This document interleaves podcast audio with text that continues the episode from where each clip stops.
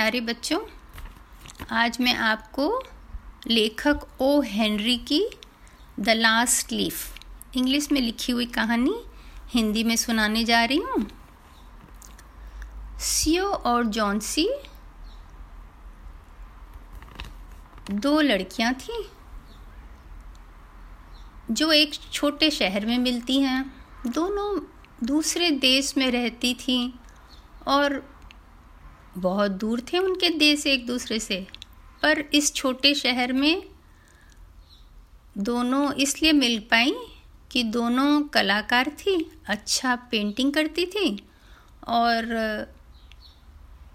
एक दिन दोनों जब एक दूसरे को नहीं जानती थी तो किसी रेस्टोरेंट में जब साथ में बैठे थे, एक टेबल को शेयर कर रही थी तो उन्हें ऐसा लगा कि उन दोनों की सोच कितनी मिलती है। खाने में, कला में, दूसरी चीज़ों में विचार बहुत मिलते थे।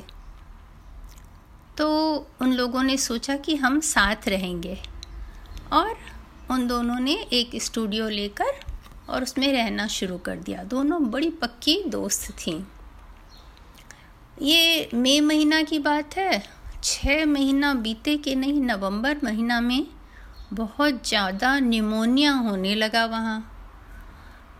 और इसी निमोनिया के चक्कर में जॉन्सी भी पड़ गई। जॉन्सी बीमार बिछौना में सोई हुई थी। डॉक्टर उसे देखने आए थे।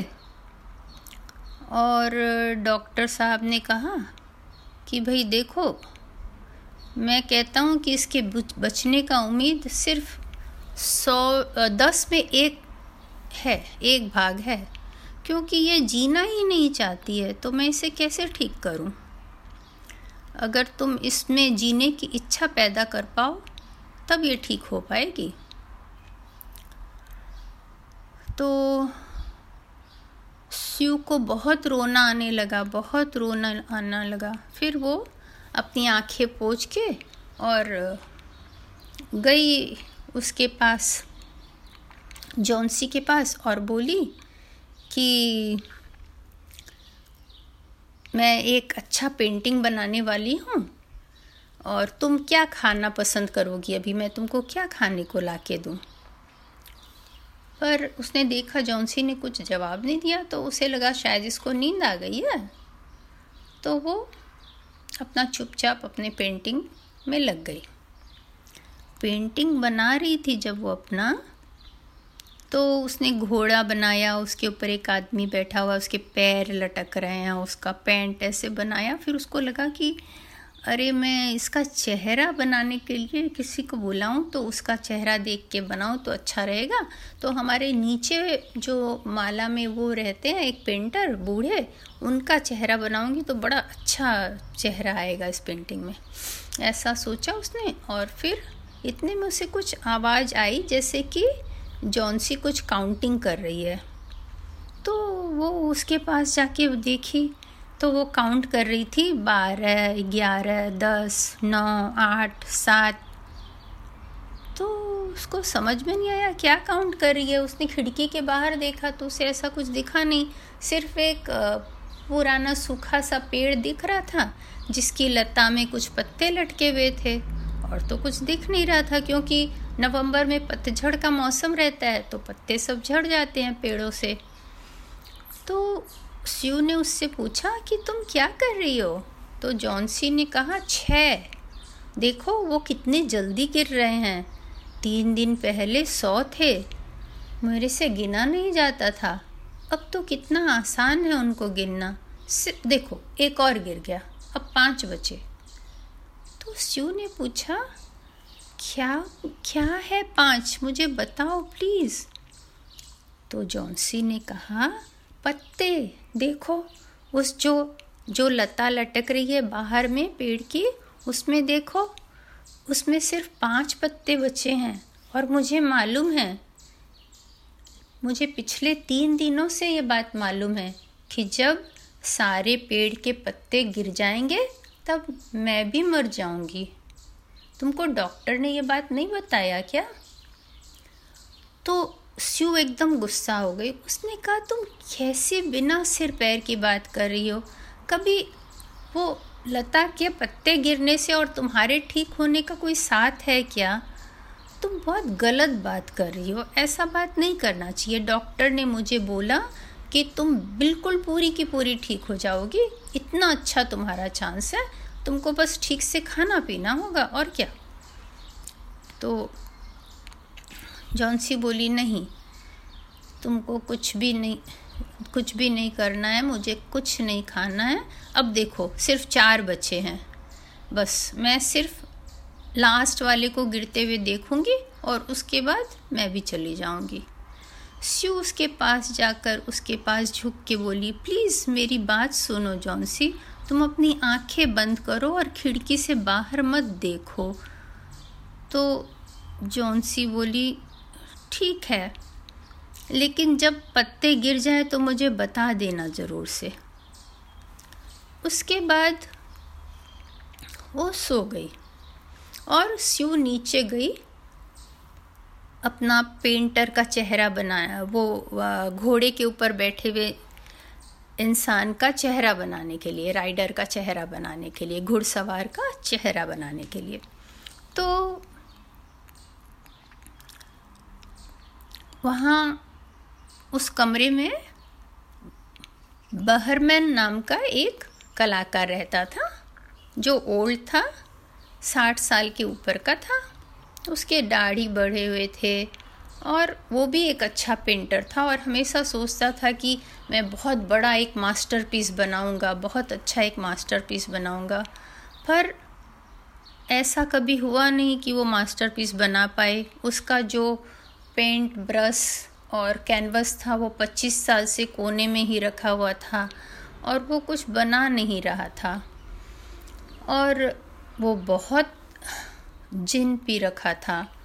तो उसके कमरे में जब आई ये और इसने पूछा कि तुम आ, मेरे लिए ऊपर आओगे तो मैं तुम्हारा चेहरा बनाना चाहती हूँ इसमें? और उसने स्यू ने वो कहानी जॉन्सी की उसको बता दी कि जॉन्सी बहुत बीमार है और उसके दिमाग में ये घुस गया है कि जब लास्ट पत्ती गिर जाएगी पेड़ से तो मैं मर जाऊँगी। वो बेहरमैन को सुन के बहुत ही बुरा लगा। उसने कहा, क्या है? ये पागल है क्या? उसके पत्ते गिरने का और इसके बीमार होने का क्या साथ है? मैंने ऐसी बातें कभी नहीं सुनी। हे भगवान। तो शू ने बोला हाँ उसका दिमाग काम नहीं कर रहा है क्योंकि वो बहुत बीमार है और कमज़ोर हो गई है। इसीलिए ऐसी ऐसी बातें सोचती है वो। तो आप मेरे लिए पेंट के लिए आप आएँगे, नहीं आएँगे तो कोई बात नहीं है।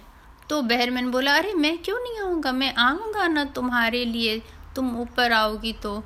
तो वो दोनों ऊपर गए, लेकिन तब तक जॉन्सी को नींद आ गया था। तो वो लोग दूसरे कमरे में जाके और बाहर देखे। तो उसमें सब पत्ता पेड़ का गिर गया था। उसके बाद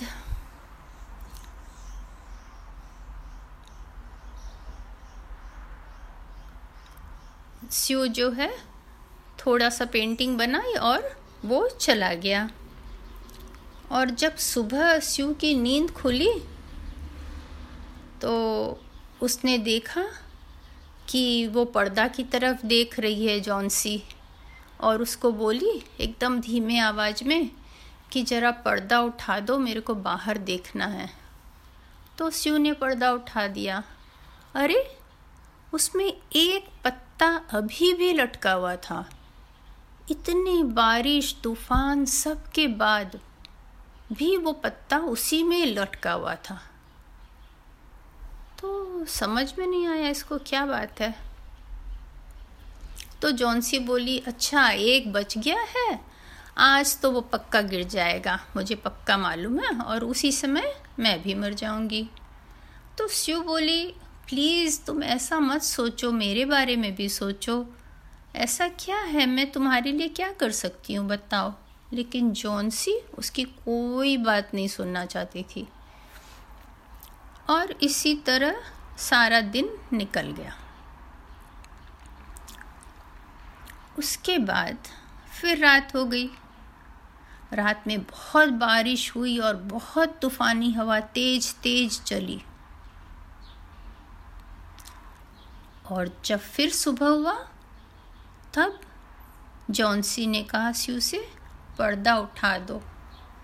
तो पर्दा उठाया गया। तो जॉन्सी ने देखा कि वो पत्ता अभी तक उसमें लगा हुआ है। काफ़ी देर तक जॉन्सी उस पत्ते को देखती रही। फिर उसने स्यू को बुला के बोला कि, मैं बहुत गंदी लड़की बन गई थी, स्यू। मैं ऐसा सोच रही थी कि ये पत्ता गिर जाएगा तो मैं मर जाऊँगी, इसीलिए देखो, ये पत्ता गिर ही नहीं रहा है। इसका मतलब ये हुआ कि मैं मर जाऊँगी सोचना बहुत गलत बात है। वो पाप है। मैंने बहुत गलत काम सोचा था। इसलिए अब तुम मेरे लिए सूप ला के दो और फिर मेरे को दूध भी दे देना और फिर मुझे और खाना भी दे देना और मुझे बहुत सारे तकिया दे दो, मैं अच्छे से बैठूँगी और तुमको देखूँगी तुम क्या बना रही हो।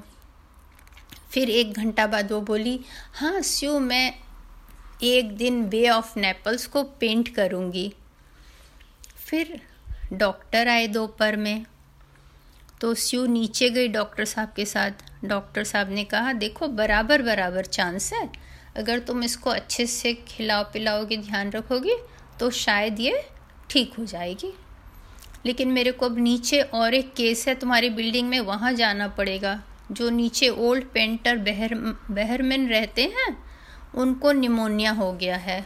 वो तो बूढ़े भी हैं, कमज़ोर भी हैं और काफ़ी तेज़ निमोनिया का अटैक है। तो उनको आज मैं हॉस्पिटल ले जाने वाला हूँ। नेक्स्ट डे फिर डॉक्टर से मुलाकात हुई। तो स्यू को डॉक्टर ने कहा, देखो, अब इसको कोई ख़तरा नहीं है। तुमने इसकी बहुत अच्छी देखभाल की, अब वो बिल्कुल ठीक हो जाएगी। और उसी दिन, जब जॉन्सी बैठ के अपना कुछ बुनाई कर रही थी बिछौना में स्यू उसके पास आई और उसके पास उसके हाथ को पकड़ के बैठी और उसको बोली कि मुझे तुमको कुछ बताना है। बहरमैन जो है नीचे, उनकी आज हॉस्पिटल में मृत्यु हो गई। वो दो दिन से बहुत बीमार थे। जो सफ़ाई वाले आते हैं, उन्होंने देखा कि वो अपने कमरे में बहुत हेल्पलेस असहाय पड़े हुए दर्द में कहरा रहे थे। उनका जूता और कपड़ा सब बिल्कुल भींगा हुआ था और एकदम ठंडा था।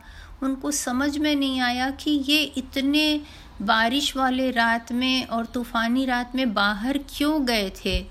फिर उन्होंने देखा कि वहाँ पर एक लालटेन भी पड़ा हुआ था, जो जला हुआ था, और एक लकड़ी का सीढ़ी रखा हुआ था, जो कि वो बुश के ऊपर चढ़ने के लिए उन्होंने काम में लिया था और एक पेंटिंग का पैलेट पड़ा हुआ था जिसमें जो कलर मिलाया जाता है। और तुम देखो खिड़की के बाहर कि वो जो पत्ता तुम देख के जीने का हौसला लेकर आई, वो बहर में जीने जाकर ऊपर पेंट किया था तुम्हारे लिए ताकि तुम उस पत्ते को देखकर उम्मीद जगा लो कि हम जिएँगे। और ऐसा ही हुआ कि तुमने उम्मीद जगा ली और तुम ठीक हो गई। लेकिन वो जो रात भर भींग के वो पेंट किए, उसके बाद वो नहीं बचे। देखो ये कितना मास्टरपीस पेंटिंग बनाया उन्होंने। जिस दिन उन्होंने देखा कि लास्ट पत्ता गिर गया, उस दिन उन्होंने वो पेंटिंग बनाया रात में तुम्हारे लिए। और कहानी ख़त्म हो गई। आशा है आप लोगों को अच्छी लगी होगी। बाय बाय बच्चों।